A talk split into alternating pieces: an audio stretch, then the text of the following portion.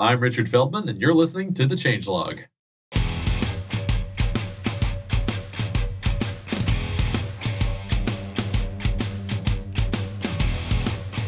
Welcome back, everyone. This is the Change Log, and I'm your host, Adam Stacoviak. This is episode 191. And on today's show, Jared and I are joined by Richard Feldman from NoRedInk. We talked about Elmlang, the best of functional programming in your browser. We talked about functional programming versus object oriented programming, how Elm can boast about no runtime exceptions. We dove deep into Elm Lang itself and whether or not it's really faster than React or not. We talked about JavaScript fatigue. We also talked about the best ways to get started with Elm.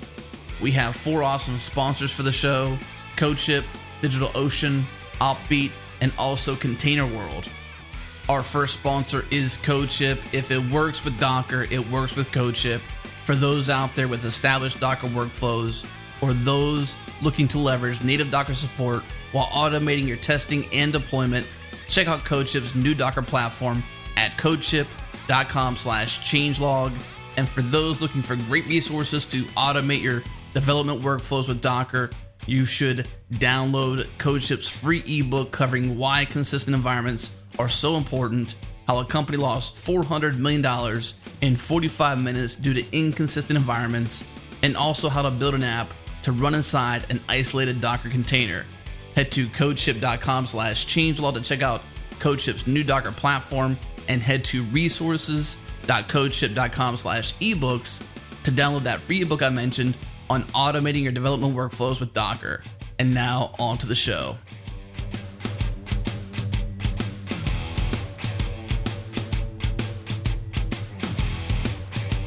All right, everybody, welcome back. Today we are talking all about Elm, a new functional programming language for the browser that's been making some pretty big waves in the open source community. Joining us to talk about Elm is Richard Feldman, who had a hit talk at Strange Loop this year titled Make the Backend Team Jealous Elm in Production. Richard, welcome to the show. Great to be here. That's a nice name for a talk. I'm jealous. yeah, it's a good one, isn't it? Of course, that voice is Adam Stack. Adam, what's up, man?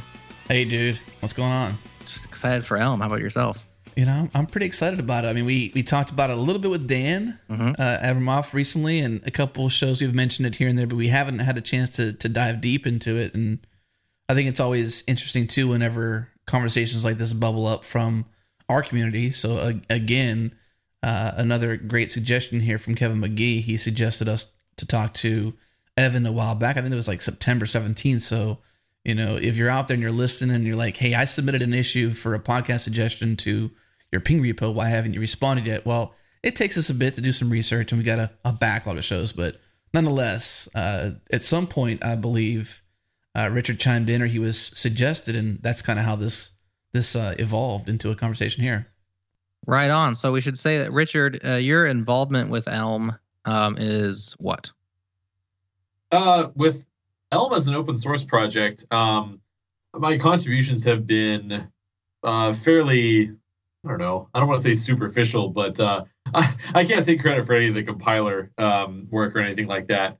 Um, I've made some tools around it. Um, uh, most recent of which is Elm CSS. Uh, like I made the uh, the original version of the Webpack loader, the Grunt plugin, um, a library that's a node wrapper around the Elm compiler for use in various projects.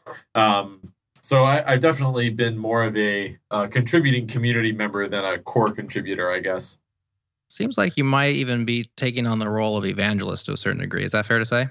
Uh, the, the term evangelist is weird to me. I, I'm definitely a big proponent, but I mean, Okay. uh, I, uh, I, I mean, people have said that about me. Really, the truth is just that I'm excited about it and I talk about it a lot. Uh, but you know, I, I don't have like nobody's telling me to do that. Sure. I'm just kind of like I just am excited and I'm loud. So uh, I guess that's how I come off sometimes. That's funny, Jared, because back in the day, remember, I think you and I had some conversations about it before you were even a part of the change log when you just listened. When and I used to say drink when we'd say Sass or Node.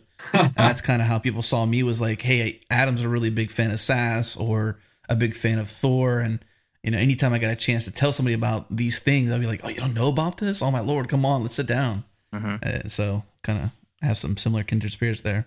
And I think the, I mean, the term evangelist is, I think it has some connotations of somebody who works officially for something and is a marketing person or a promoter. Um, but I was using it in the more denotative form of like someone who's out, you know, spreading the good news. And it seems like whenever Elm is brought up, uh, Richard, your name is around that conversation because, like you said, you are excited about it um, and you're out talking about it. So uh, that's all good stuff. Yeah, fair enough. Um, so let's get to know you a little bit personally first before we dive into Elm and all of its goodness. Um, we did some research on you, but I think it was in vain because there's a lot of Richard Feldmans out there. Um, but unless you're a 67 year old rider or an American bicycle racer um, who does mountain bike races, I'm not sure that we found out too much about you. You have a Twitter and a GitHub, and that's about it. So, can you tell us a little bit about yourself and how you got into the programming game? Sure. Um, so I got into the programming game when I was nine. Uh, I was really into games, and I kept uh, bugging my dad to sign me up for some sort of course or something that would let me make games for people. Um, and uh, and instead of that, he got me a book on Basic. Learn Basic now. And uh, so Thanks, yeah, yeah. Uh, but I ended up reading it and um, and got just got really into it. And at first, uh, what I did was making games and stuff like that. And then uh, somewhere in college, I'd always kind of assumed that I was going to end up making games. And then I uh, talked to some people who were uh, giving me some sort of inside scoop on what the actual games industry was like, and it sounded pretty miserable. Um, and I was like, wow, I, I, don't know if I want to do that. And uh, somewhere along the line, I uh, learned about the web and uh, developing for the web. I mean, obviously, I'd been using the web, but um, and uh, and actually, I guess specifically the way that I learned uh, web programming was I started a company that was going to be based on the web, and so I sort of had to learn it. Um, and so at that point, I got into Perl. At this point, I, I guess I'd been doing uh, Java, C, C++, Basic, Visual Basic, and that's about it. Um, then I got so Perl was actually my first introduction to web programming, um, and of course JavaScript. Um, and uh, and so I, I just sort of uh, picked it up and got more and more into it. And then the more I uh, did with it, the more I fell in love with it. And uh, at, at some point, I kind of realized that I really like user experiences, designing for user experiences, creating you know delightful user experiences, and um, part of that is uh, just the sort of the delivery process. So I actually had a, a talk at Strange Loop two years ago um, uh, around Dreamwriter, which is this open source writing tool that I made, and uh, and the talk was basically about uh, it was I guess offline first wasn't really a buzzword yet at that point, um, but that's what it was. It was just a demo of uh, of doing you know you can bring it up it works offline it uses IndexedDB and app cache because uh, service worker wasn't out yet at that point.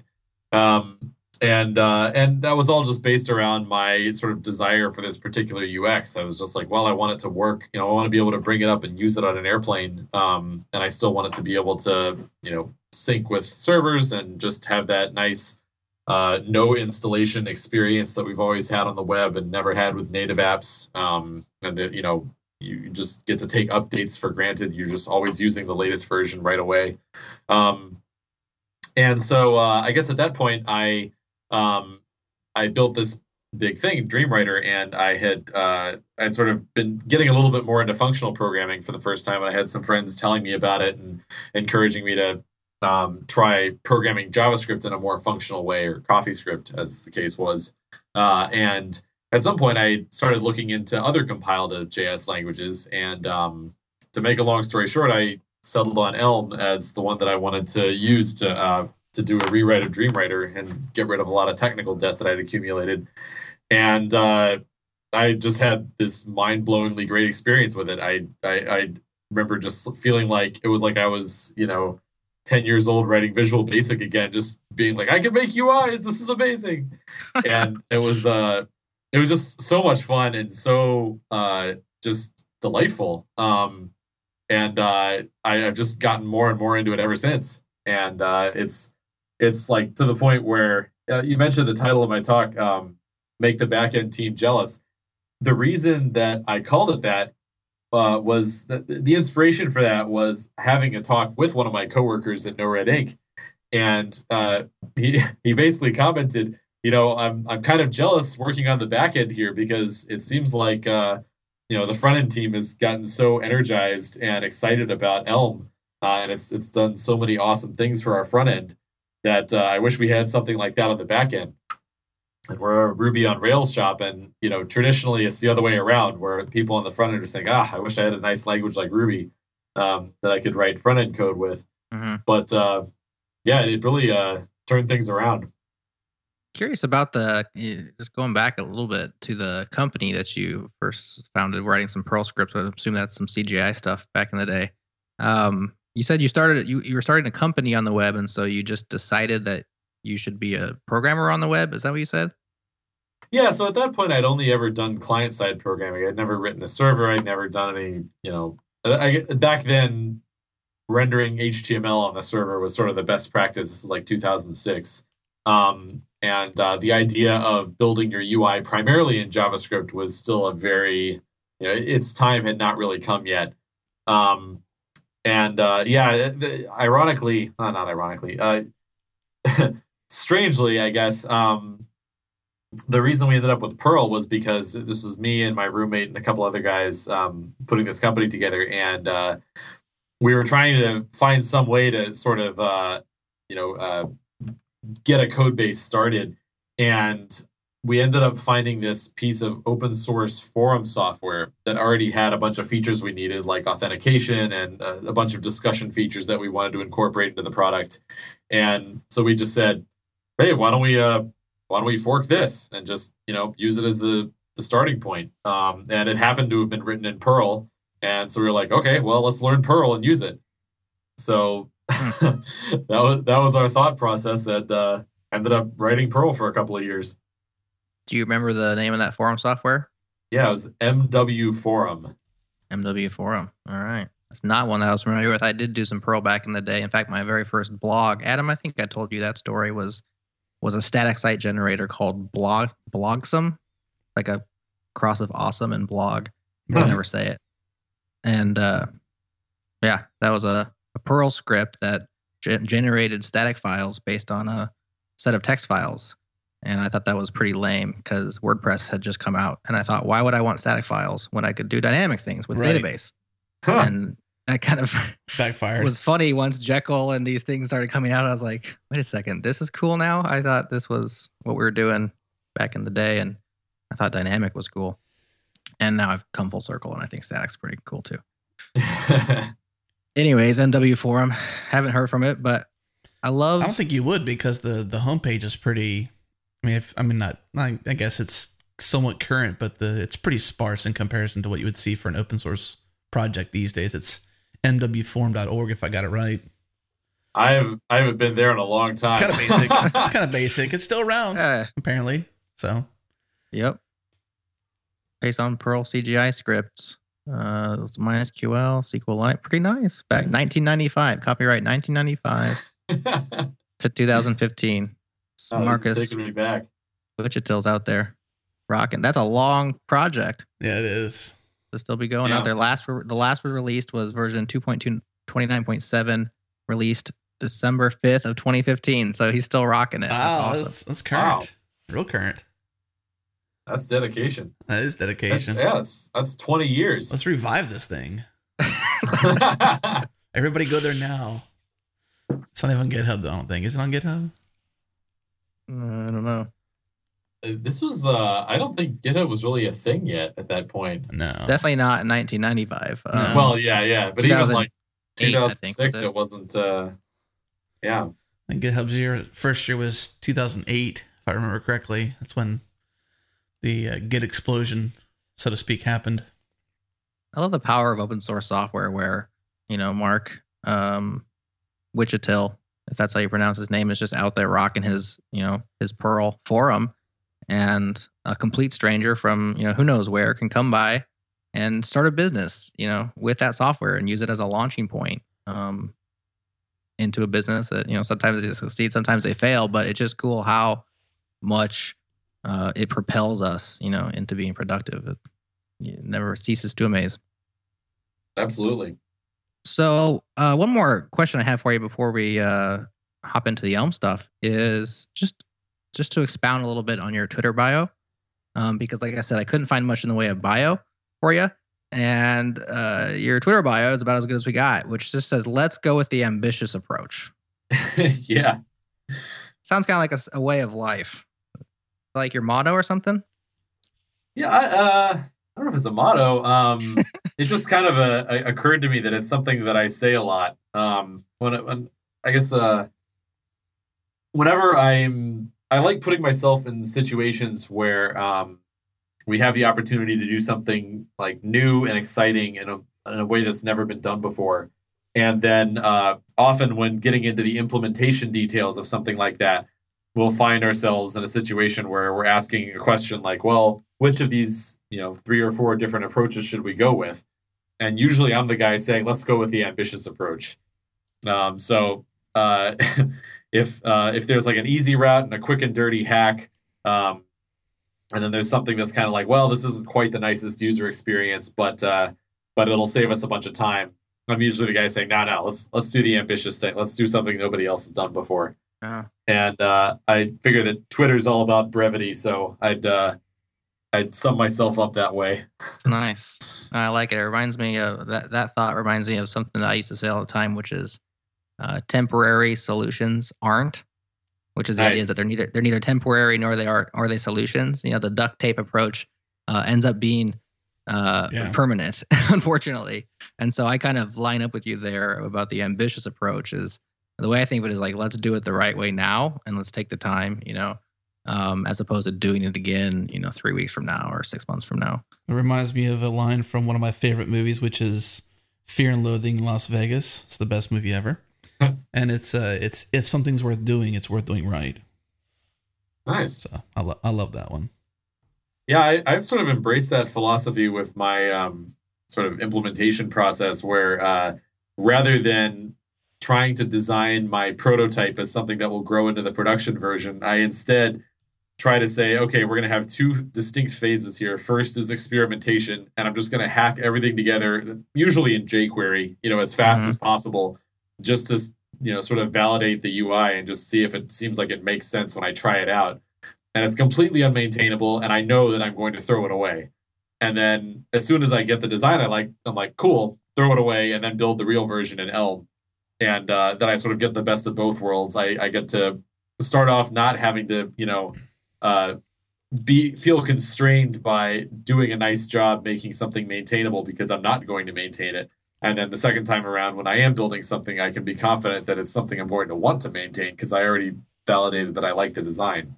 It's a similar approach as anybody has for like writing too. Like when you write something, like when somebody writes a novel, for example, they don't start out like writing the novel. They write out the outline or they, you know, they put something together with without any editing or punctuation. It's just like trying to get the thought out.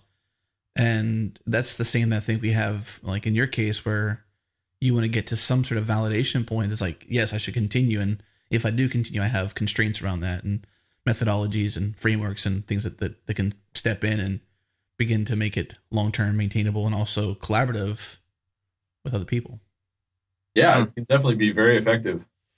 I think it takes a lot of discipline to do what you said there, Richard, where you're you're gonna throw the prototype out because it's really easy to fall in love with that prototype, even if you don't want to, because you got your blood, sweat, and tears into that thing, right?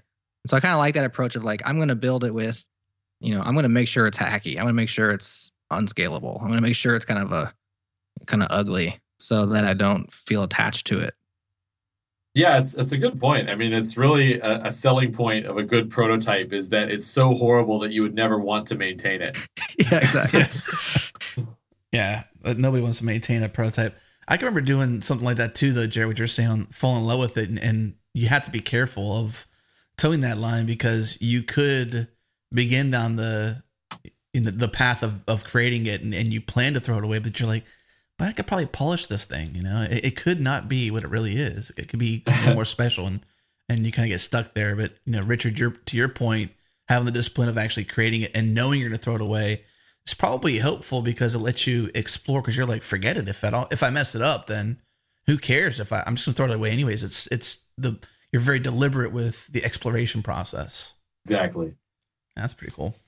I met a guy a couple of years ago at NGConf um, the very first ngconf whose job it was was to build prototypes skunkworks projects for a larger company that you know had a successful business and they were just you know trying to like try out new ideas. And he would build he would build like a new thing every week or every couple of weeks and they just throw it away and he was having the most fun of anybody I've ever talked to he loved his job and uh I don't know, I kind of envied that to a certain degree, but I could easily see how that'd be fun. Well, yeah, But get, get paid to build stuff to throw it away. Sure, why not? well, at the other, on the other hand, like we want to build you know software that people use, and so like throwing your thing away all the time is also kind of like I think that would be. da- You I wonder how many things he built that didn't get thrown away that turned out to be big things though. Because if you, you know, if ever if if you do ten things the year and two of them are hits, but you had fun no matter what, then I think it's still kind of worth it because Mhm. you're uh, you're enjoying the process. We forget that. Yeah. All right. Well, I think this is a good place to take a break. Um, we'll come back and we will dive deep into Elm, hear all about it. What has Richard so excited about it? And, you know, it's not just him. Lots of people are talking about Elm or pulling in ideas from Elm if they're not adopting it whole hog. We will find out why after the break. DigitalOcean is simple cloud hosting built for developers. If you have not tried DigitalOcean yet, in 55 seconds, you can have a blazing fast SSD cloud server up and running with your choice of Linux distro, CPU, RAM, and even create new droplets based on backups or snapshots in time, which is a cool feature. For those that operate in teams, you can invite multiple users to access and manage your account's infrastructure resources while keeping all of your sensitive information totally private. Head to digitalocean.com and make sure you use our code CHANGELOG to get a $10 credit when you create a new account. All right, we are back with Richard Feldman here to talk about Elm. Richard, the uh, homepage of Elm says it's the best of functional programming in your browser. But let's start with the first part of that before we get into Elm itself. Why functional programming? Why functional programming? Um, I guess the main benefit to functional programming is just the the fact that it makes certain problems go away. Um, some of the biggest sources of bugs can be traced down to particular fundamental things like having um, sort of excessively large implicit state, uh, mutating things, destructive updates, functions that have side effects that you don't realize. Um, and so functional programming is a, a sort of frustrating term to deal with because it's a very um, prone to different interpretations. Uh, Mhm. But certainly, what Elm means by functional programming is uh, having no side effects anywhere in the language and everything being immutable. And so those those two things that I mentioned earlier of sort of implicit state updates by side effects of functions and um, uh, destructive updates, so mutating things, uh, don't exist in Elm. And because of that, you end up with uh, entire classifications of errors that don't exist anymore. And you know, we'll, we'll get to some other things that Elm eliminates later, but um, that's the main draw. Is just certain types of problems that happen, especially as code bases scale, that just don't happen if you use the functional programming style. So Elm itself is a language. There's also an architecture. Um, so it may be confusing to some. Um, some people might think of it as like a framework. uh, so it may compete with React in certain ways, or maybe not. There's a lot of just kind of people wondering what exactly it is and how it's different than all these other things that we find on the front end. And I think perhaps the most differentiating thing is it is an actual language. It's not a JavaScript framework. Yeah. Um, Can you explain why Elm is a language? Like why would why did we need a whole new thing? Couldn't we just do FP functional programming in JavaScript? Yeah, uh, you can, and that's what I was doing before I found Elm. Um, so basically, Elm is a clean break. So JavaScript, you know, uh, we, we all know, was sort of hacked together in like two weeks by Brendan Eich back in the day, and um, people have been sort of patching it uh, ever since. And uh, you know, the ECMAScript, uh, like TC39, and all these different committees have been working on different editions of it, and uh, they all have to be backwards compatible to a large extent. And um, Elm is sort of coming at this from the other direction. Uh, so Evan Czaplicki, the creator of Elm, basically sat down and said, "What do I think is going to be a nice language to make UIs with?"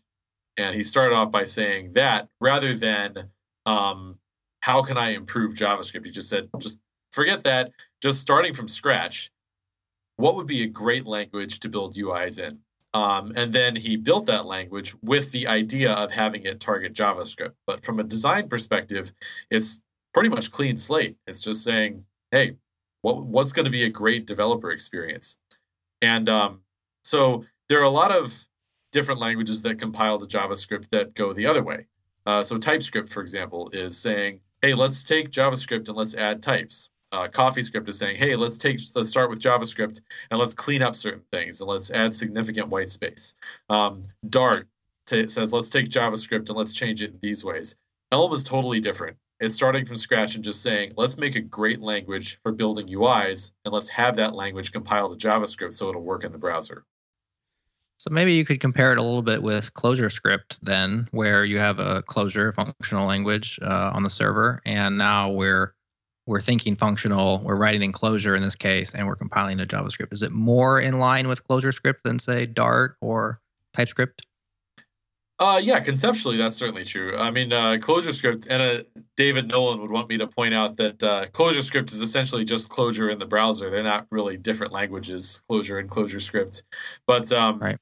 Uh, the main difference between uh, Clojure and ClojureScript and Elm, uh, I guess there are two main differences. One is that Clojure is a Lisp, of course, so you have uh, S expressions, lots of parentheses. Uh, mm-hmm. Elm is not. Um, it has syntax that looks a lot more similar to uh, you know a, a, traditional language where you have like x plus y rather than plus x y things like that, um, and uh, and that uh, Clojure is not type checked in Elm is. Type checked. So I think out of type checking probably comes a lot of the advantages that you guys are espousing and and uh, sound like they are delivering on. Can you explain the type checking, why that's important, and what that does for us? Uh, sure. Um, so I actually have a an interesting uh, history with type checking. So I started off in a type checked world with like C and C and Java, and then when I I, I switched from that to dynamic languages first with Perl and then with JavaScript and uh, later with Ruby. Um, I actually like felt that dynamic was much better. I mm-hmm. I just remember thinking like, man, I just I had to do so much work to be like, this is a string and this is an int, and just writing out all of this, you know, verbosity and and just um, not really getting a ton of benefit out of it. And uh, and I remember hearing about languages, uh, modern la- languages that had um, type inference and faster compilers. That's I guess another big deal was that yeah.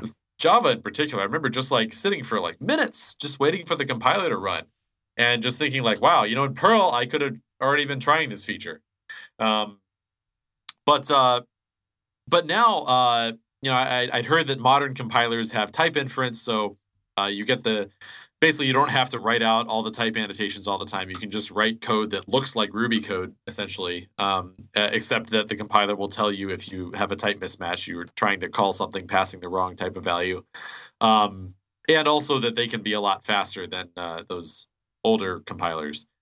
And um, essentially, Elm has just by far the best compiler I ever used. Uh, so not only does it tell you, you know, about uh, mismatches and stuff, but it does it in this incredibly helpful, friendly way. Like if you have, you know, let's say you're passing um, a record, which is kind of like an object with like 20 fields in it. It's like a, a, user record. And you got like username, first name, last name, address, email, all these things.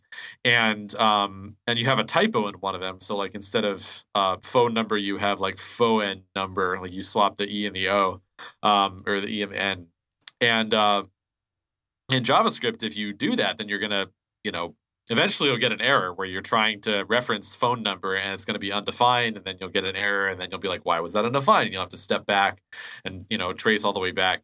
Um, but in Elm, the compiler will just tell you about that immediately, and not only will it tell you about it, but it'll say, hey, um, here is what you were, you know, you're calling this function, and it's it's trying to access something called phone number but what you're passing it doesn't have phone number. what it has is phone number, and it'll boil it down to that one line. It says it looks like you have a typo. There's actually something in the compiler that Wow. does a little Levenshtein distance check to see if uh, it looks like you made a typo, and it literally will say it looks like you made a typo between these two fields. And that's just so far removed from my experience with Java and C that I just can't even compare the two.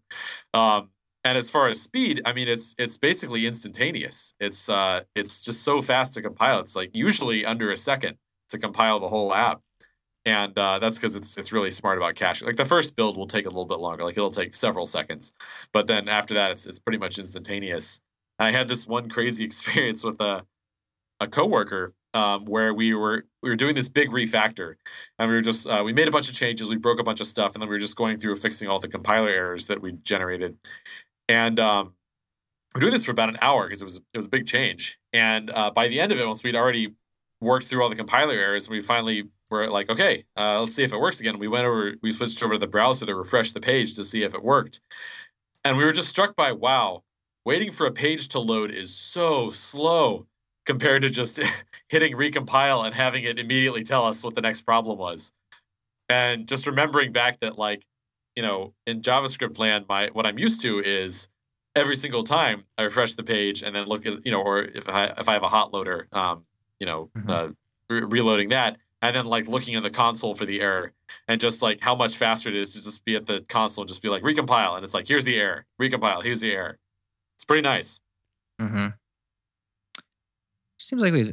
I like spotting these kind of trends. Is this continuum of changes that we we kind of go through as a community over time, and um, I th- it seems like your path kind of uh cos- corresponds with my own, where you start off with Java, perhaps, or you know, a statically typed compiled language, um, where long compile times, a lot of ceremony, you know, and to a certain degree, most of us, some of us kind of rebelled against that and went like full dynamic, you know, scripting languages, high level, uh, everything.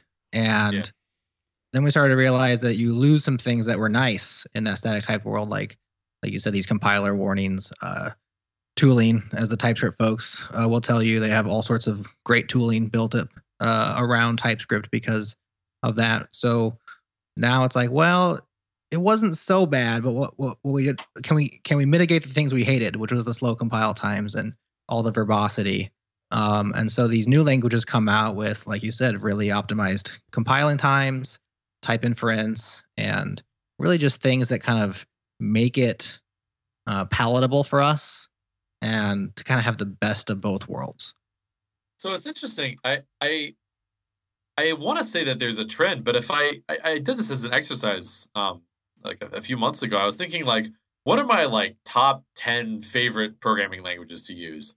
And like you know, basically on the metric of let's say I'm starting a new project tomorrow and it's totally greenfield, and you know, what language am I going to choose? Just based on my own personal preferences, and just see, see if Mhm. I can learn anything. And there's just no relation between a language's position on my list and whether or not it's type checked. It's just like like Elm is number one, but like CoffeeScript is number two. And like I've used Scala before, which has uh, you know, a, lot of type safety, it has immutability, it has a lot of functional stuff, but the compiler is so slow.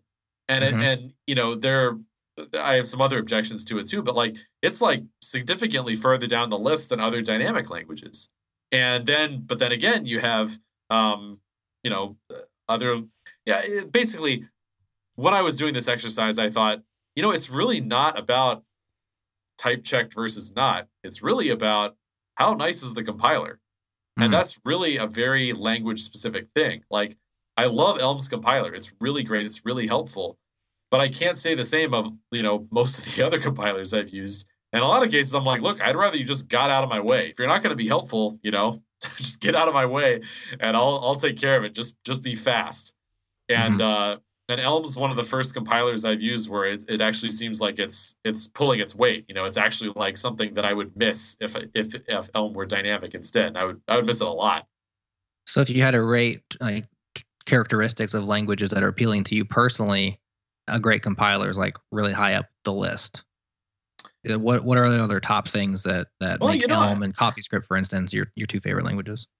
I don't know if I would have rated compiler as one of my most uh, you know sort of prized things until I uh, had had the Elm. Sounds like it is though. Yeah.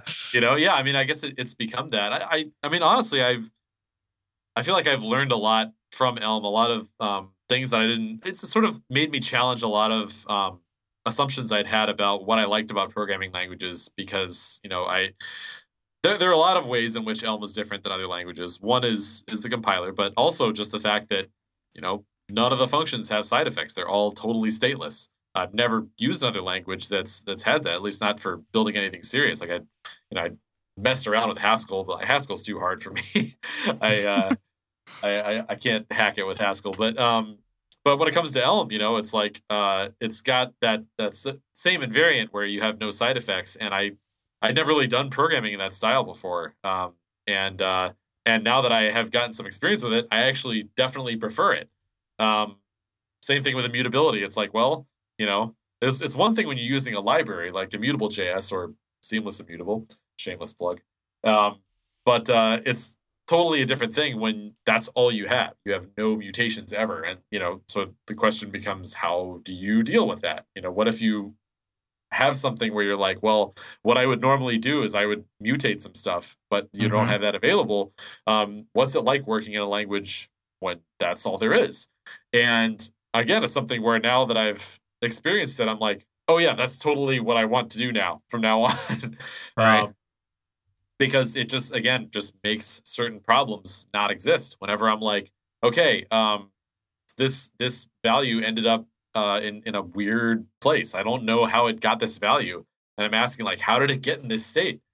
And it's really obvious because it couldn't have been mutated. It's not possible for it to have been mutated, no matter what the value is. there's no mutations ever.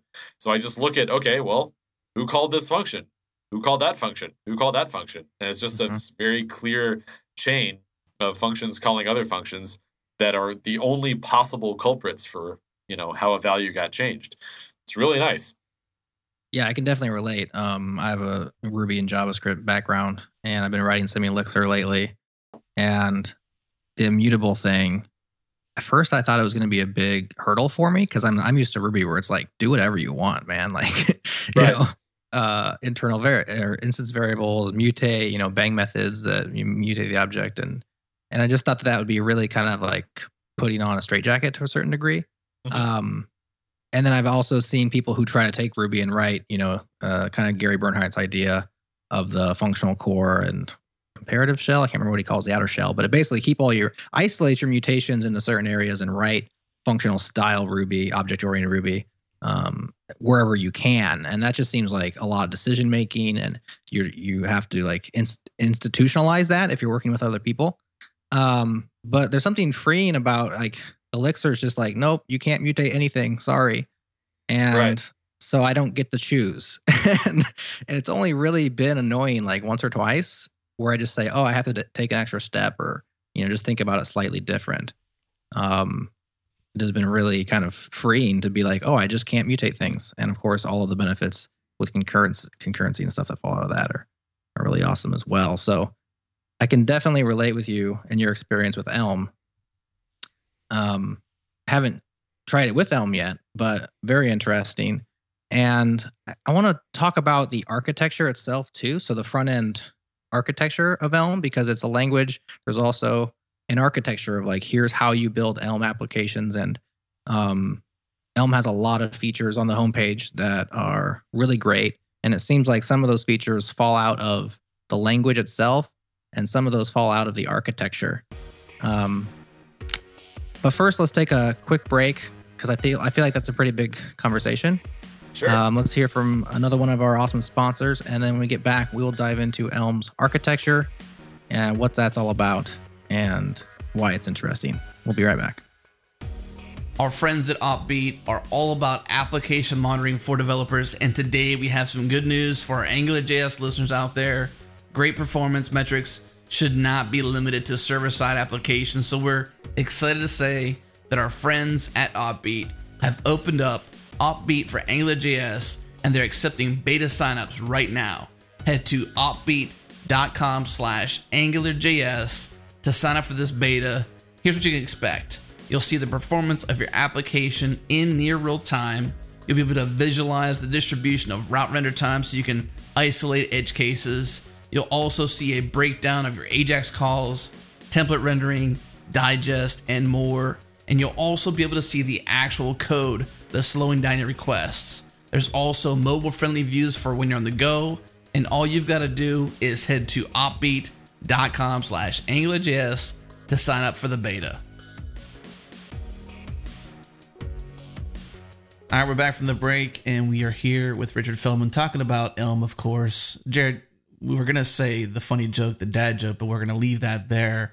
But uh, just making me think about architecture when we think about that that funny joke. We're not gonna say. Uh, Don't say maybe it. at some point you'll say it, but we'll see. Oh, no, I'm, I, I gotta know. You want to do I it, had Jared? dad. I put no. I don't want to do it. You don't want to do it? Okay. I put a dad joke into our notes that I was gonna do because I'm a fan of dad jokes. And then Adam just like, I don't get it. I don't think it's funny. And I'm like, uh, I guess we're gonna leave that one out. So now you're just uh, throwing me to the wolves here. No, no, I'll I'll do a TLDR of it. it. Long story short, it was like when you look it up, when you look up Elm in Wikipedia to kind of find some sort of description of it, other than its own website, it just has a description of elm trees. And Jared was gonna read that, and it was gonna be funny, but it was be a, a dad joke that wasn't funny. So there you go. So that leads us to the topic of architecture, though, uh, because trees, TLDR have- my joke. dude. Excellent segue. Yeah, perfect. Tre- trees have architecture, right? So I, it's no it's no hidden secret here. I, I'm more of a front ender.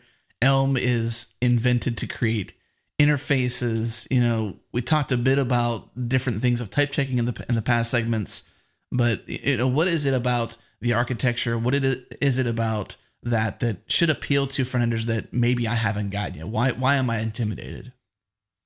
Um, well, I, I I can't speak for you as to why you feel intimidated by it, but I, I would assume it's just because it's uh, very different, right? Um, so one of the claims that uh, I'm comfortable making about Elm is that it's much better than the JavaScript experience.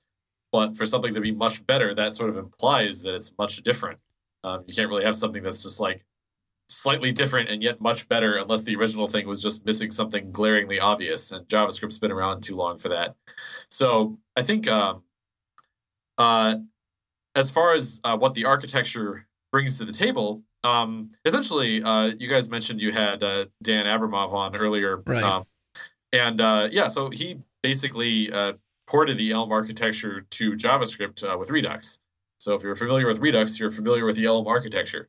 Um, it's basically a way of doing unidirectional data flow where rather than having each individual component responsible for owning its own state, you have a single state atom, just one piece of explicit state.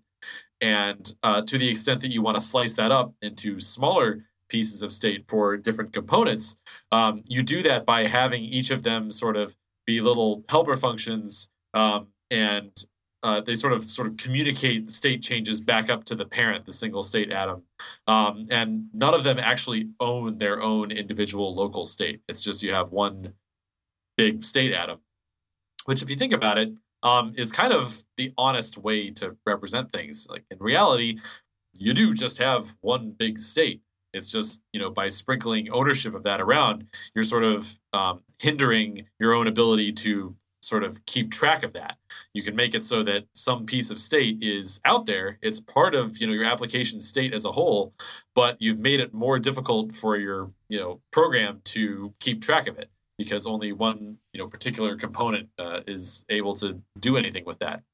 So the idea of having the single state atom um, is uh, sort of core to the Elm architecture, and um, some of the benefits that it gets you, in addition to just being a nice way to organize things and making it really explicit how the unidirectional data flow works, um, is it gets you time travel. So you can actually have a time traveling debugger, which means that you basically uh, bring it up, you're running your program, and at some point you're like, oops, wait a minute, I just realized that uh, I wanted to change something.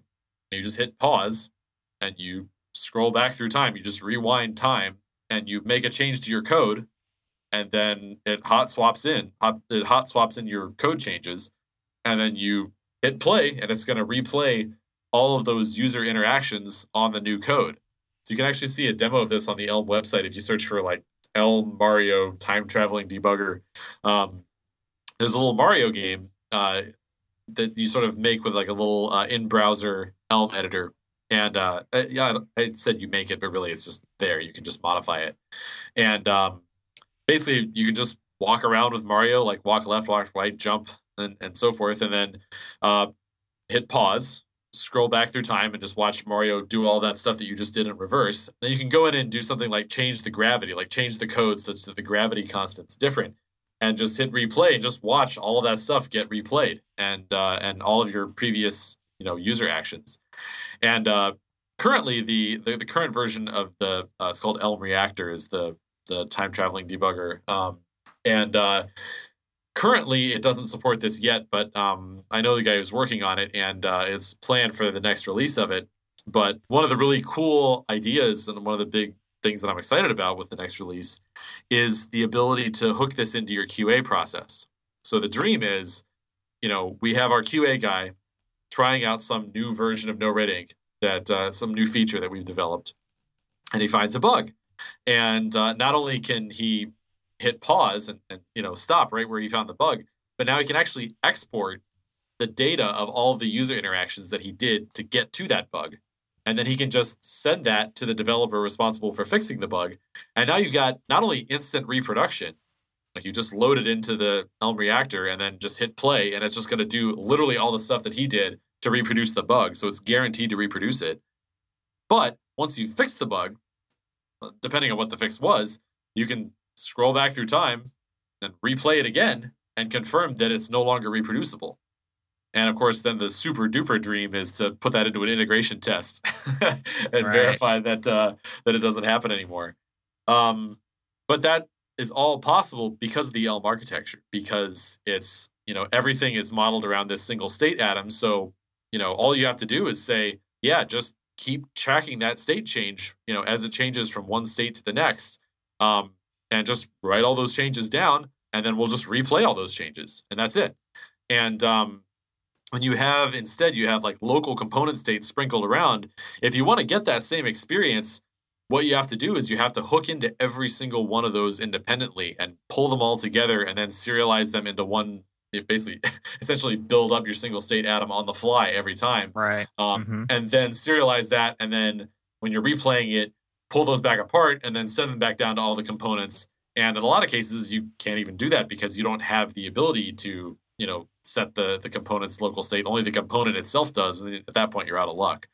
So uh, I, I realize I've just said a lot about it without actually describing what the uh, the actual Elm architecture um, looks like. But I guess uh, that's on the website if you want to learn more about it. you can also go back to episode. Oh goodness, I should have pulled it up. I think it was 188 with Dan Abramov, who we go into deep details on how Redux works. And so if you listen to that, or if you would like to listen to that, you'll get some background on. Uh, he, in fact, he he basically says that he, you know, he yoinked it over from Elm from Elm to JavaScript was pretty much yeah. his move. He he pretty much you know just come out and said that plainly. For those um, of you going to 188, that's not the show, but it's 187. Oh, thank you, Adam. Thank you for that. Yeah. Um. So yeah, lots of architecture stuff there. What about um what does it look like to use? What is it? What, let's let's just imagine somebody who's used to writing HTML and CSS or working with um, those technologies. Maybe not even so much of JavaScript beyond a little bit of jQuery to like you know instantiate a calendar or something like that. What does it feel, or what's your day to day, or like how do you write an Elm architected thing? Uh, are we talking just the architecture, or architecture plus language, or um, you don't have to like describe like the syntax necessarily, but for instance, like, do you write plain HTML and CSS, or do you use Elm things to generate that? Like, how does that all work? Uh, so it's a lot closer to React. Um, so basically, rather than writing static HTML or you know uh, server side gener- generated HTML, uh, instead what you do is uh, Elm HTML uses the same virtual DOM idea that React has, where you have a view function that takes in you know, arguments based on the current application state. And then it returns this description of what you want the DOM to look like. So in React, you have JSX doing that. Um, and in Elm, you just have a little DSL that's uh, it's not actually a separate, you know, template language. It's just uh, using sort of Elm constructs. Um, so instead of uh, having like angle brackets around the word div, you just have a function called div. And uh, in Elm, you can call functions. In fact, the only way to call functions, I guess, is without uh, parentheses around the argument. So it's just like div space, and then uh, then you go from there, and then you sort of nest uh, different elements inside them, and that's all just done with more function calls. So um, to give you an idea of actually um, how familiar this can be, our designer Stacy, um, she never learned Elm. Uh, nobody ever actually taught it to her, but she knew HTML and CSS, and um, she's in the habit of just going in and making commits when she wants to change something, you know, rather than going and asking uh, somebody on the front end team to do it. And um, she just went in and modified her Elm code. You know, um, she's just like, oh yeah, uh, I want to change this, and she looked at it. She's like, okay, div, div, you know, class ID, whatever, uh, and uh, just went in and made the change. Um, so if you have an understanding of how these things are structured, um, mm-hmm. that, you know, in a large case, obviously there's a little bit more of a difference than just going from angle brackets to you know no angle brackets. Um, but it's it's actually kind of surprisingly familiar i think. If you looked at a page of elm code you'd be like oh okay i see i see what this is doing. I was gonna say i'm looking at some of the code too and i can probably what was, what was your name again? Your designer's name? Stacy. Stacy. I can lament too with stacy on that because like if you jump in and just look at an unordered list for example you can see the white space awareness. It seems that's the that's the case. So correct me if I'm wrong. And it just seems like there's this natural nesting, very similar to. It almost reminds me of like writing the original Sass code, not SCSS code, where you have this nesting, and it's obvious that there's some sort of hierarchy here, and it's very clear. It doesn't look like HTML because it's not, but yeah. the the tree and the parents and this you know the siblings, the whole ancestry model seems to be clearly represented you know when you write it. Yeah, those are actually um, they're they're lists like they're comma separated with angle brackets, just like you know in JavaScript with arrays. Um, but uh, so instead of uh, significant white space, but um, is yeah, the white I mean, space it, a significance, or is it? Uh, I mean, is it checking for that? Like, uh, not in general. There's like one or two cases where it is, but it's not like CoffeeScript where you have you know like if and then indenting means something. Right. Um, it's uh it's simply it's just for cosmetics. Uh, yeah, pretty much. Gotcha.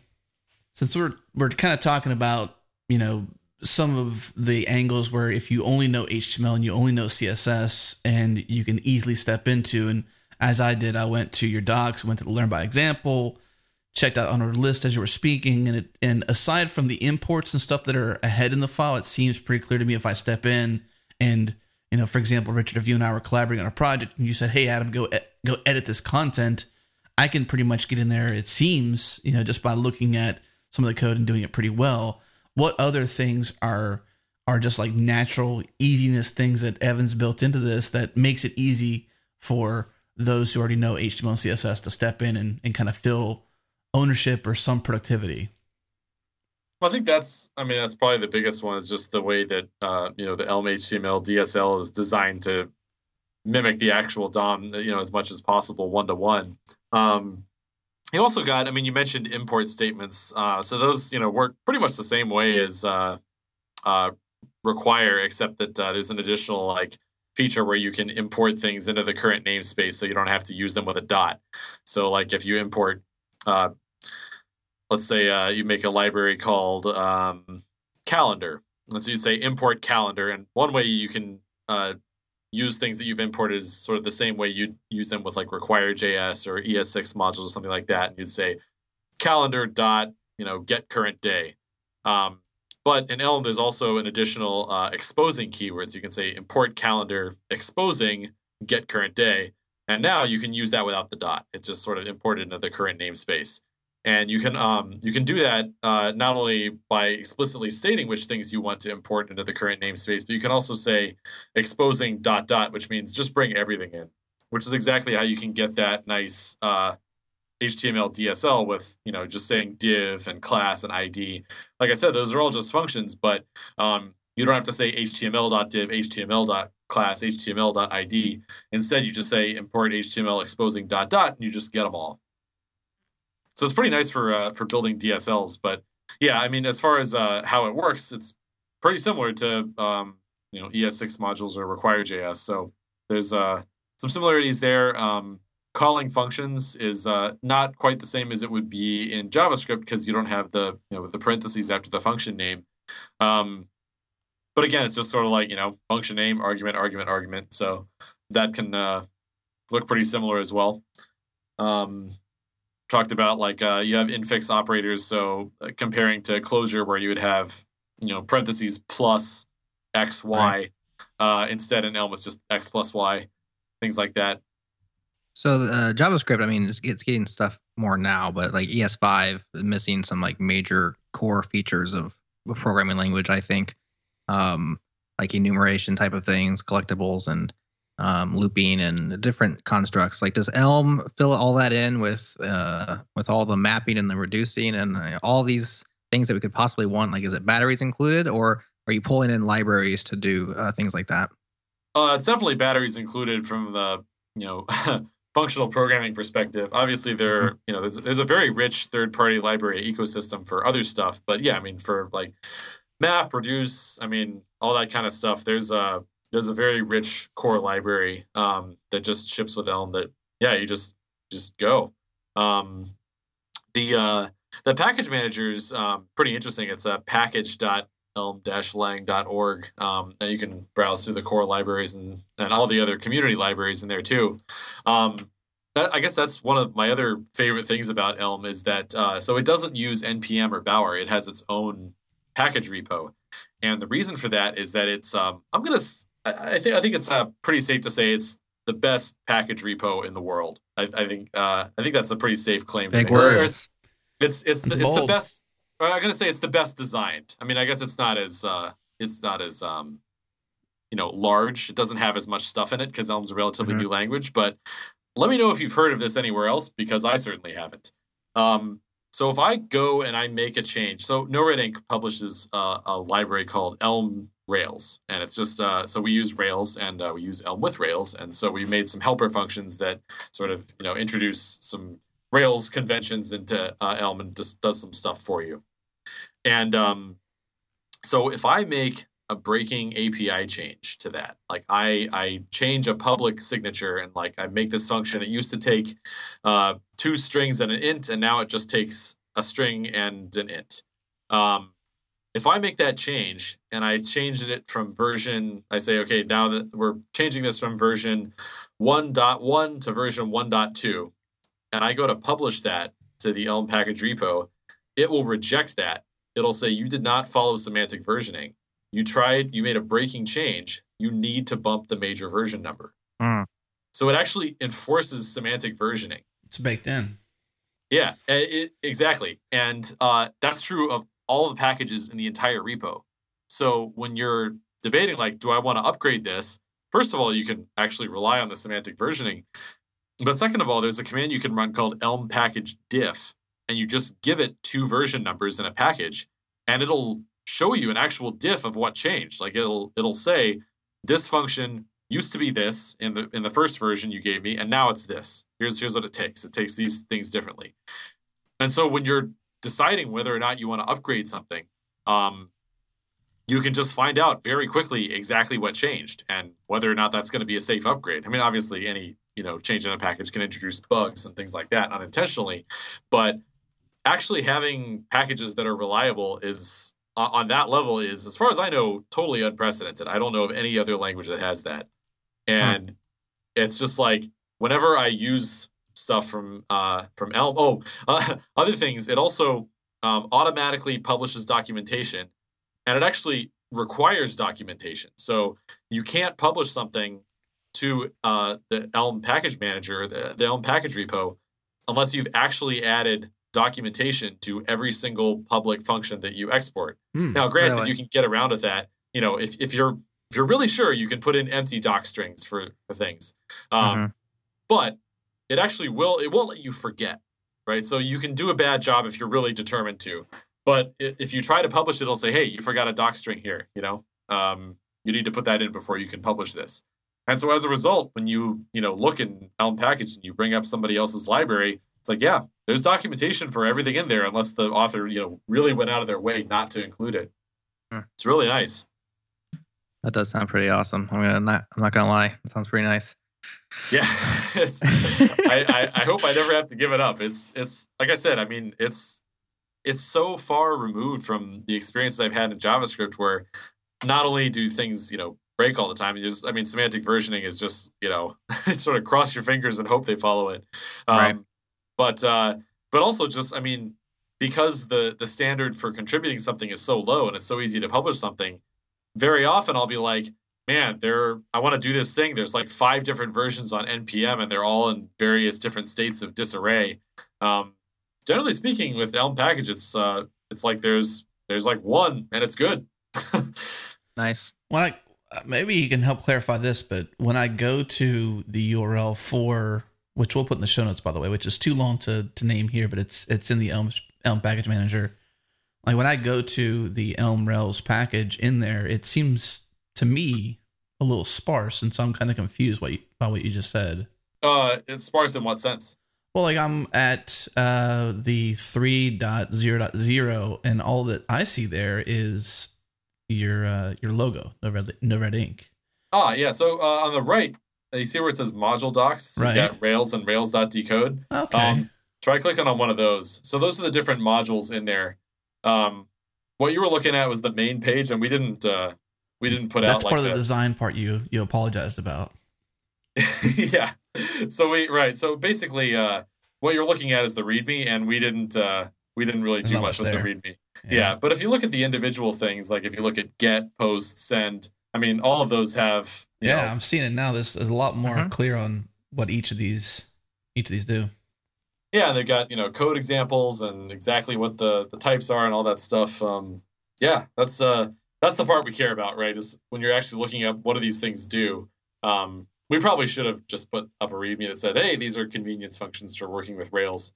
Um, but uh, the yeah, the documentation part that we're proud of is the uh, the individual functions. On the note of Semver, though, I think that's an interesting take uh, to you know require it, so to speak, from the package manager level because because if you're in a world where you can't trust Semver, which I think is kind of the world we all live in anyways, is like, you know, what, you know, how deep into Semversion do you uh, subscribe, you know, for example, and, and, and to have the package manager require it to me seems like a really big win because it's, it's a level of trust that you explicitly place to everything in it.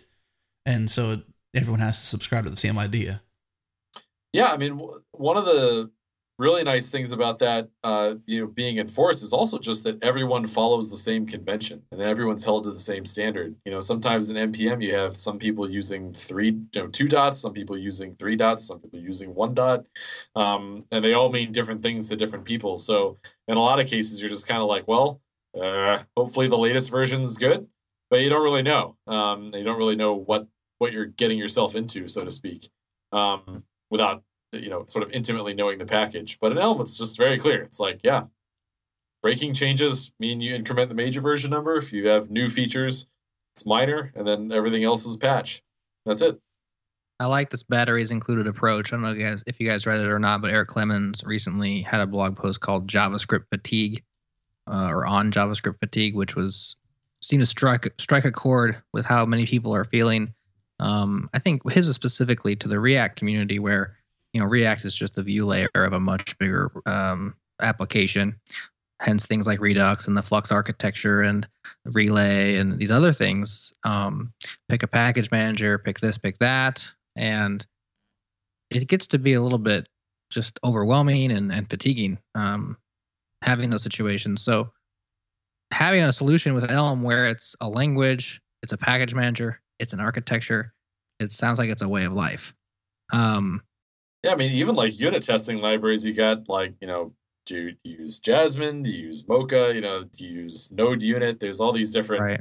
alternatives. Too and Elm, there's just one. It's called Elm Test. you know, that's it. And uh, right. that's what you use. That's what everybody uses to write their unit tests. Is that um be, is that a top down thing, or is it perhaps an indication of the the life cycle where it's a young language, it's a young ecosystem? So of course, there's only one uh, Elm Rails package because there's just not that many people using it. And if, as, if it blows up, there'll be 16 Elm Railses. And um, of course, I'm asking you to kind of conjecture here, but what do you think on that? Yeah. Well, I think um, an important thing to note is just that there's a, a strong community value about having one nice thing. And sort of, I think in large part, that's due to a lot of people being familiar with, you know, uh, the problems that JavaScript has seen. I also think that there's an important difference in that I think part of the reason that we've seen such an explosion in JavaScript has to do with um, sort of all of the so sort of the nature of the JavaScript ecosystem, where it's you know there's not a lot of leadership, there's not a lot of direction, you know, centralized. Um, like if you compare npm to like Ruby gems, for example, you don't see the same. I mean, Ruby's also a very big language, very mature language. Um, certainly a very large library ecosystem, but you don't see nearly the level of duplication of effort with you know several different varieties for every single thing that you do in npm. And I think the reason for that is not so much the age of the language, but rather the culture around things. Where um, Ruby has a lot clearer set of standards for what makes a nice library.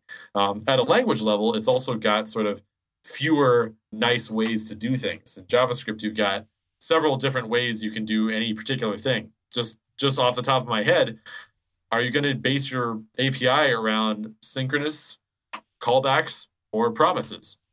depending on what point in time you ask somebody, they might have gotten a totally different answer. Whereas in Ruby, you know, there is no equivalent question. It's always been the same, you know, answer uh, for years and years. And uh, and I think you see the same thing in Elm, where it's like kind of like, okay, here is the standard. This is how to make nice APIs. And if someone's going to make a new library, they're going to adhere to that standard.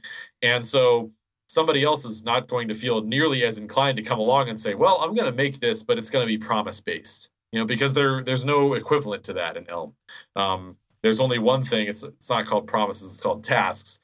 But actually, everything in Elm is task based. All effects are task based. So actually, in JavaScript, you have you can do synchronous effects, you can do callback based effects, or you can do promise based effects in Elm, there's only one way. It's, it's all it's all tasks, and they all are composable like promises. They basically have sort of like the best of all worlds, and every single effect API uses them. So you you don't really have the incentive to fragment like that. The, the other thing I've heard too about, and this is not throwing stones, but just stating some facts, I guess, based on opinions to a degree, but they're facts, uh, is just this idea that it's the rigidness, I guess, which is there in, in the Elm package manager that isn't there with npm is that but also the way of npm is sort of spur uh, you know spawn this idea of being very linux like very small components very small modules that you know build upon bigger modules and you know kind of thing. But being able to easily publish something without documentation without you know any sort of longevity promised it seems like the things that are in place that you like about the elm package manager aren't there in npm and maybe that's where the the discourses happen there. Yeah that's probably part of it too. I mean one, one of the interesting side effects of um of having it enforce semantic versioning is that the first time you publish something to the elm package it's version 1.0 right. And that that's it. I mean there's no you know uh nothing nothing comes before that. Every package in there is at least 1.0 and you know that once you publish it, you're starting with 1.0, and every time you publish a breaking change, it's going to be a major version bump. So there's definitely a, a, higher activation energy required to get on there. So I've been working on this project Elm CSS for a while now, and I still haven't published it yet because I know it's not ready, and I'm not ready to say this is 1.0 yet. Right. I don't want that out there, you know, being claimed that this is 1.0. It's just like, yeah, it's not, it's not ready yet. Um, and uh, it's actually I've already published it up to version 3.0 on npm, even though it's not ready yet, because I'm like, yeah, you know, that's no downside, might as well. Um, and that's that's kind of an interesting revealed cultural preference, I guess. Uh, I just kind of feel like, yeah, might as well put it out there on npm. Why not? Um, and uh, but with Elm package, I'm like, oh no, I gotta wait until this is good before I publish it there. Yeah, you know, one more note before the break on just a response back to that, and I think that's some of the beauty of npm. So that's what does worry me a bit about the rigidness is that I think that uh, that lack of structure has been embraced by the community. That's also why npm has blown up to the degree it has, and kind of maybe even why Jared and I said that's tall words of you saying that you would venture to say that the package manager is the best. Is that that lack of um, that lack of requirement has led to the the same explosion that happened when GitHub came around. It was like this is your permission to mess up. Git being branching, you know, focusing on you know all these different things that we love about Git, sort of allow the developers of the world to say, okay, it's okay if I mess up, and because someone will fork it or someone will change it, and you know somewhere down this path it will it will get made right, I guess, to a degree. So kind of kind of now to me, that's the role that GitHub plays. Right. And I don't think I don't think we need not another GitHub. manager. You know, I think yeah, exactly. I think like you know, and and uh, Elm CSS is a good example of that. Anybody, you know, it's all up on GitHub. Yeah. If anybody wants to try out this, you know, pre 1.0 version, it's right there at GitHub. They can they can totally do that right now. Um, and in fact, my coworker actually already is doing that for, for an internal project, uh, and he's having to you know deal with all my breaking changes every time I change something on it. Um, Well, then you have people saying that uh, you know GitHub isn't a package manager, for example. But I guess pre 1.0 or pre, you know, in, in the words that you have on your README is that it's not production ready. You know, so you, you have that clear disclaimer. There are some that you know don't subscribe to GitHub being the package manager, but before it's ready for the package manager itself, it kind of sits in a GitHub repo or a or a Git repo on GitHub. Yeah, and that, that division makes a lot of sense to me. Just saying, Yeah. you know, I, I agree, GitHub is not a package manager, but sometimes you want to try something out that's really doesn't belong in a package manager. And if it went out, you know, to a package manager, it would, you know, mainly serve to confuse people and you'd have a, you know, people showing up saying, I used this thing and it didn't work. What's going on? Or I used this thing and it changed a lot. You know, why did you do this to me? And, you know, I think ha- having something just being like, hey, this is my code, but I'm not making any claims about whether it's ready to be used yet um, is actually a good thing. Yeah. We do have to take a break, so let's take that break. And when we come back from the break, we're going to focus on some potential downsides with Elm and also how to get started. So, be right back. If your team is capitalizing on the usage of containers, you're paying attention to the business benefits, and you're trying to stay ahead, you should consider attending Container World Conference taking place February 16th through the 18th at Santa Clara Convention Center in California. It's the only independently run event focused on containers. You'll hear from featured speakers from Netflix, eBay, Yelp, Amazon Web Services, and many more. Deepak Singh from AWS, Sabu from eBay, Andrew Glover from Netflix, Tom Jackson from Nordstrom, AJ from PayPal, and key topics include business buy in and DevOps, security and networking, containers in today's pursuit of process agility, persistent storage and content, bare metal versus virtualization, the cloud, OpenStack, and further debate, microservices, future cloud infrastructure, containers, standards, and the Cloud Native Computing Foundation. Registration is available at containerevent.com slash registration. And we're offering an exclusive 20% discount code for our listeners. Use the code changelog20 for january only. Once again head to containerevent.com slash registration. All right everyone we're back with richard feldman. Deep in conversation about elm a lot of interesting things and you know, Richard, when you talk about something new, as you'd mentioned, Elm is, and something thinking differently, uh, there's pros, but there's always cons too. So, what do you know about the downsides of Elm that people may not think about? What can you share with us about the the the hidden dark secrets, the bad side, so to speak? The the two things that come immediately to mind, uh, one is learning curve because, as previously mentioned, it's different. Uh, you're not going to be productive, you know, as productive on day one as you would be in uh, JavaScript or a language, you know, more similar to JavaScript. Um, and two is just that the uh, the library ecosystem is a lot smaller. Um, so everything, you know, the Elm Package Manager is full of nice stuff, but um, not nearly as much stuff overall as what you'll find on npm, Bower, etc. So um, basically, the uh, the and I guess, I guess maybe the third uh, drawback also has to do with those, which would be uh, just that there's not as much, uh, there are not as many resources out there. There aren't as many tutorials, not as many blog posts, not as many walkthroughs, not as much on Stack Overflow.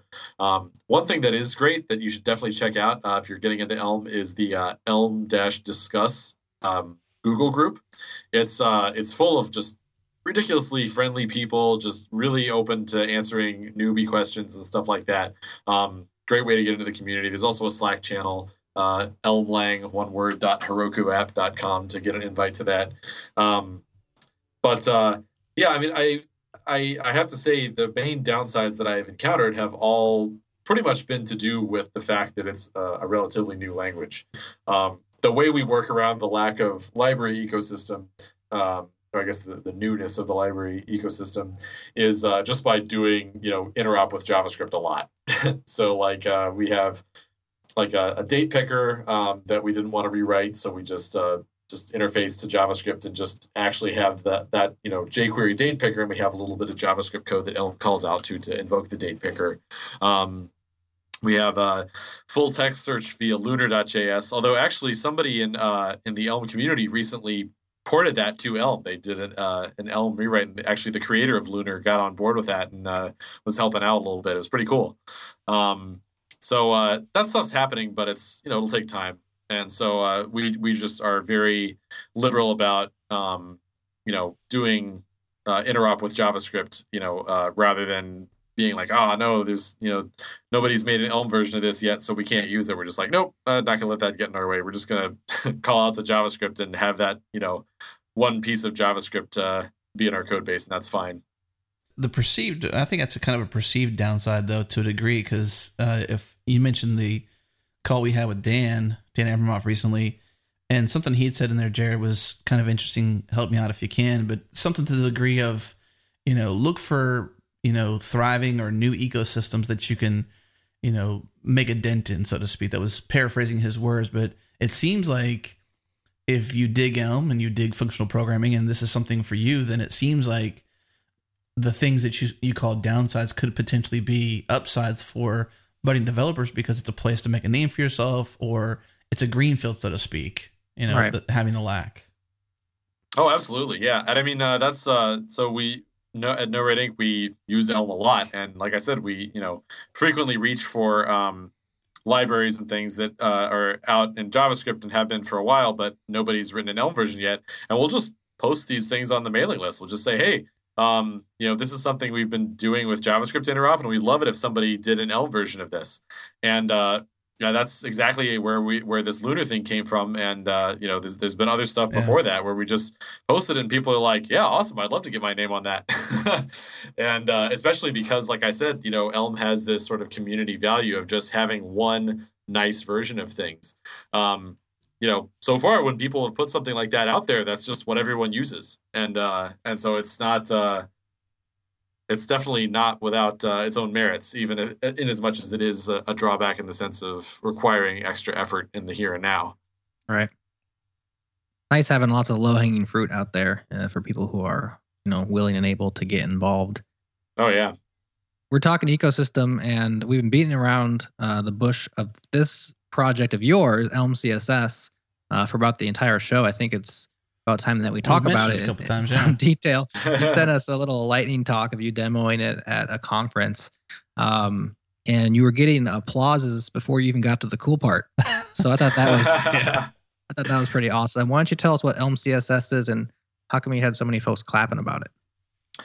So basically, it's a uh, CSS preprocessor. Um, which you know I, I, immediately say that and it's like oh why are you writing another css preprocessor what's wrong with sass you know that's exactly what i um, thought yeah, and uh, and that's that's a great question. Um, that's I that's what we use right now at, at work. We use Sass, and it's great. Um, uh, so basically, the the motivation was I was kind of like, man, all of our front end code is now really maintainable. Like it's really easy to refactor. We can make changes. We can delete stuff, and the compiler just catches all of our mistakes. I mean, not all of them, but I mean, we literally we've been using it in production for six months. We've got like half a dozen people writing Elm full time at any given time, and we're trying to increase that number, by the way. We are definitely hiring if anyone's listening and interested in doing Elm stuff. Um, and uh, and despite that, we still have not actually logged a single runtime exception in production ever, wow. like from any of our Elm code. Um, our JavaScript code, yeah, runtime exceptions galore. We're not just like you know amazing programmers or something. Um, it's just that the compiler just catches them all ahead of time, so they just never make it to our end users. Um, which I've never had in any language. when you say ahead of time, you mean at development time, right? Yeah, like like you know you you build your code and it says you know hey uh, you you messed this up. You know you forgot to do this. You forgot to handle that. You you know uh, there's this corner case that could blow up under these circumstances. Don't forget to handle it things like that. And uh, it's just so good at catching things that we have not had a single one make it to our end users in six months. And i mean this is not you know we're not just using this for a couple of things. This is just like all of our new features are in elm and pretty much at every opportunity we'll rewrite our old code which was um, react and flux uh, in elm. So we're basically investing in it as heavily and as quickly as we can and despite that we're still just not getting any runtime exceptions. Not only you know not getting undefined is not a function but none of the other stuff either. It's uh pretty wild. So um, so Elm CSS though is when you write the style sheets, you're writing you're writing Elm. Exactly. Yeah. So that was my motivation was I was like, man, we have all this nice stuff, you know, on the front end and everything's so maintainable. How can I get that in my style sheets or can I get that in my style sheets? Because I've I've always had this experience where I'll be like, oh, you know, I'll want to refactor my style sheet and I want to change some styles around, but I'm just so unconfident that I didn't break something. I'll be like, I don't think we're using this class anywhere. And hopefully the class has a, you know. A, a, grep friendly name where I can just like search my code base and it's like, oh, zero results found. Great. But a lot of cases, it's something that, you know, comes up in other places. It's just like a, a common string, like, you know, button or something like that. And it's like, ah, you know, this is going to take forever to try and figure out if it's being used in different places. Um, especially if, you know, maybe in my JavaScript, I'm assembling the class, you know, from different strings, things like that. And so I was like, okay, is there some way that I could make my style sheets be as easy to maintain as my view logic is now? And uh, what I came up with was thinking, okay, well, part of that is that I would have to share code with my view. I mean, I want to be able to say, you know, like have a constants file where it's like instead of writing out literally the name of the class as a string and ha- keeping that in sync in both places. What I want is like one constant that's actually shared in the style sheet as well as in the view code. And then because the Elm compiler is aware of that, if I delete it in one place and it still exists in the other, the compiler is going to complain and say, "Hey, that's not that thing doesn't exist. You know, you deleted that, uh, but you're still trying to reference it somewhere." Um, and so from then from there, I was like, well, uh, is there any way that I could make this look nice like Sass? Um, and it turns out you can because in Elm you can define custom operators. So like you have you know plus, minus, star, like the traditional ones. But you can also define your own, and it's sort of um, you know you it's really easy to go overboard with that. So there's sort of a community convention to like say like no no don't don't use a custom operator if you can just use a normal function instead. But it turns out, um, if you're doing like a trying to make something that looks like a style sheet, it's really handy because um, you could just make an operator called dot, and then now you have something that looks like a class definition, right? You say right. dot and then the class name. Um, you can also make an operator called pound, and now that looks like an ID declaration. Um, and so basically, I just put together this DSL that does this, and uh, it turns out that that um, now I get a bunch of other benefits that I hadn't even considered when I was originally just thinking, how can I make things better from the perspective of being able to delete styles? Um, so one thing is that you know instead of just having like in Sass, you have basic you know multiplication and addition and stuff like that, and and you have uh, mixins that you can define, but in Elm CSS, you have the entire Elm programming language. So that means that you can, you know, you have all of the module system, you have, you know, the full power of a functional programming language. You talked earlier about batteries included with stuff like, you know, map and reduce. You got access to all of that um, when you're writing your style sheet. And uh, so you can make it sort of as expressive as you want. It's not just variables, it's, you know, the whole language. And um, so you can, you know, reuse other people's stuff and uh, and there's just a lot of power that that opens up. Um, on top of which, you can share, you know, not only things like uh, class names and ID names, but even like animation namespaces. Um, so one of the other things that I incorporated into it is uh, the CSS module's idea of namespacing your classes. So I can do something like saying in my view code, I'm just going to say, yeah, this thing has a class called button. And then over in my style sheet, I'm saying, yeah, this has a class called button. But in reality, what's going to get generated is not button it's going to be button and then some prefix based on you know the name of the style sheet to avoid class collisions. Um, but in my code it's totally separate. Like in my code in my style sheet it just says button and in my view it just says button. But because they're both referencing the same constant and because in both places there's code that's applying the namespace to that um, you just get sort of all of the benefits and none of the drawbacks. You just have, you know, this nice, clean, readable code, but then what actually gets outputted is something longer and, you know, not what you want to work with and you're just working uh, when you're just editing your code, but you still don't get the namespace collisions. So basically, where I ended up with was something where it's like, wow, um, this has a lot more benefits than uh, than just being able to share code between the two. And I guess the the most ambitious part of the project, going back to my Twitter uh, headline, is um, is basically that uh, I'm writing helper functions for all of the basically everything I can find in MDN um, for the the CSS spec. So what that means is when you say um, like background color and you pass it a color, it's actually checking to make sure. Like you say background color RGB, you know, 250, 250, 250. If I change one of those RGB numbers to like, you know, the string hamburger, it's going to say error. Like it's it's, it's going to say you messed this up. Wow. Uh, if I if I don't pass it a color, if I instead pass it, you know, um, like a length measurement, if I say background color five pixels, it's going to give me an error. Um, so it's actually aware of what the CSS, you know, spec, how it works, and yeah. it can give you errors ahead of time, um, so that you can be even more confident that your style sheet is going to work on the first try, and that um, if you make a change where you accidentally break something, um, you're going to find out about it at compile time. That sounds pretty awesome. So uh, Elm CSS, we definitely link that up in our show notes you it is not yet a package, right? This is still experimental, still proof of concept, or is it out there ready to be used? Yeah, I, I would not say. Well, I guess uh, maybe by the time this airs, it will be. But uh, at this point, I I have not been ready to publish 1.0 yet um, because basically I've just been trying out different.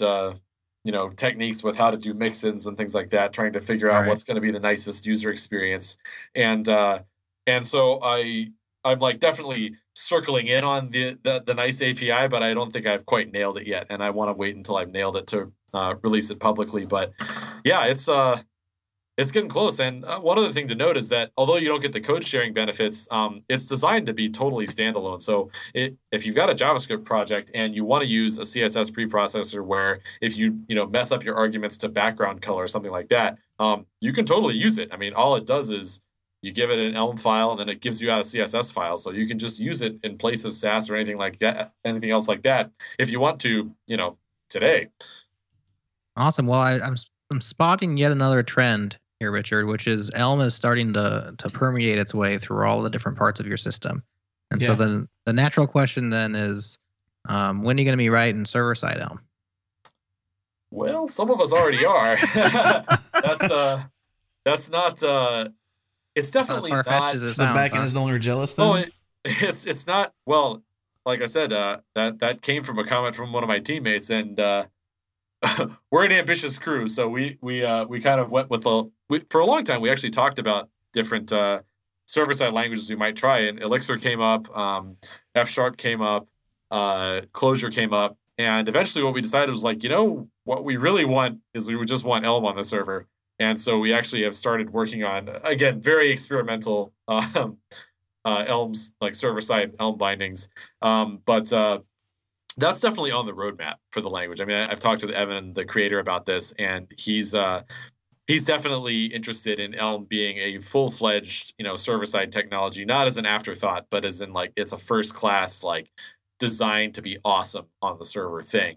Um, it's just that there's only so many hours in the day, and right yeah. now the focus is to make the best front end experience possible. But uh, everybody's aware that that's that day is coming. It's just not here yet.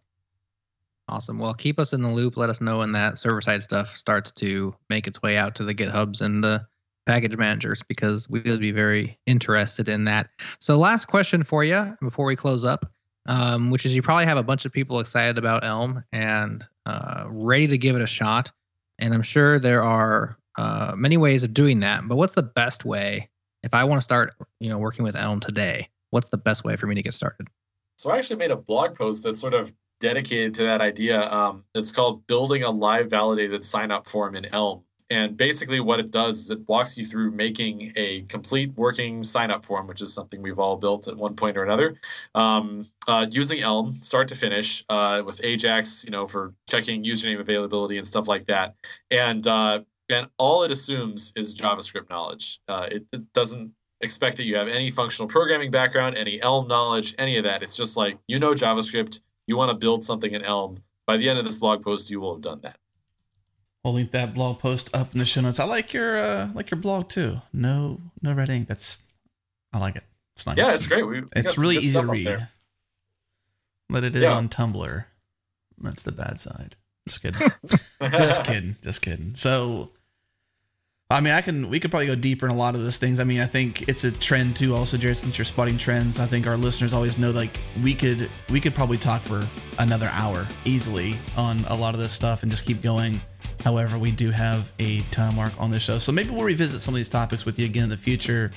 Happy uh, the the CSS piece is, to me, I think we just barely scratched the surface on that. So, I would love to have you back on whenever you're closer to 1.0 or whenever it makes sense to dive a lot deeper into it. So you have an open invite back on that.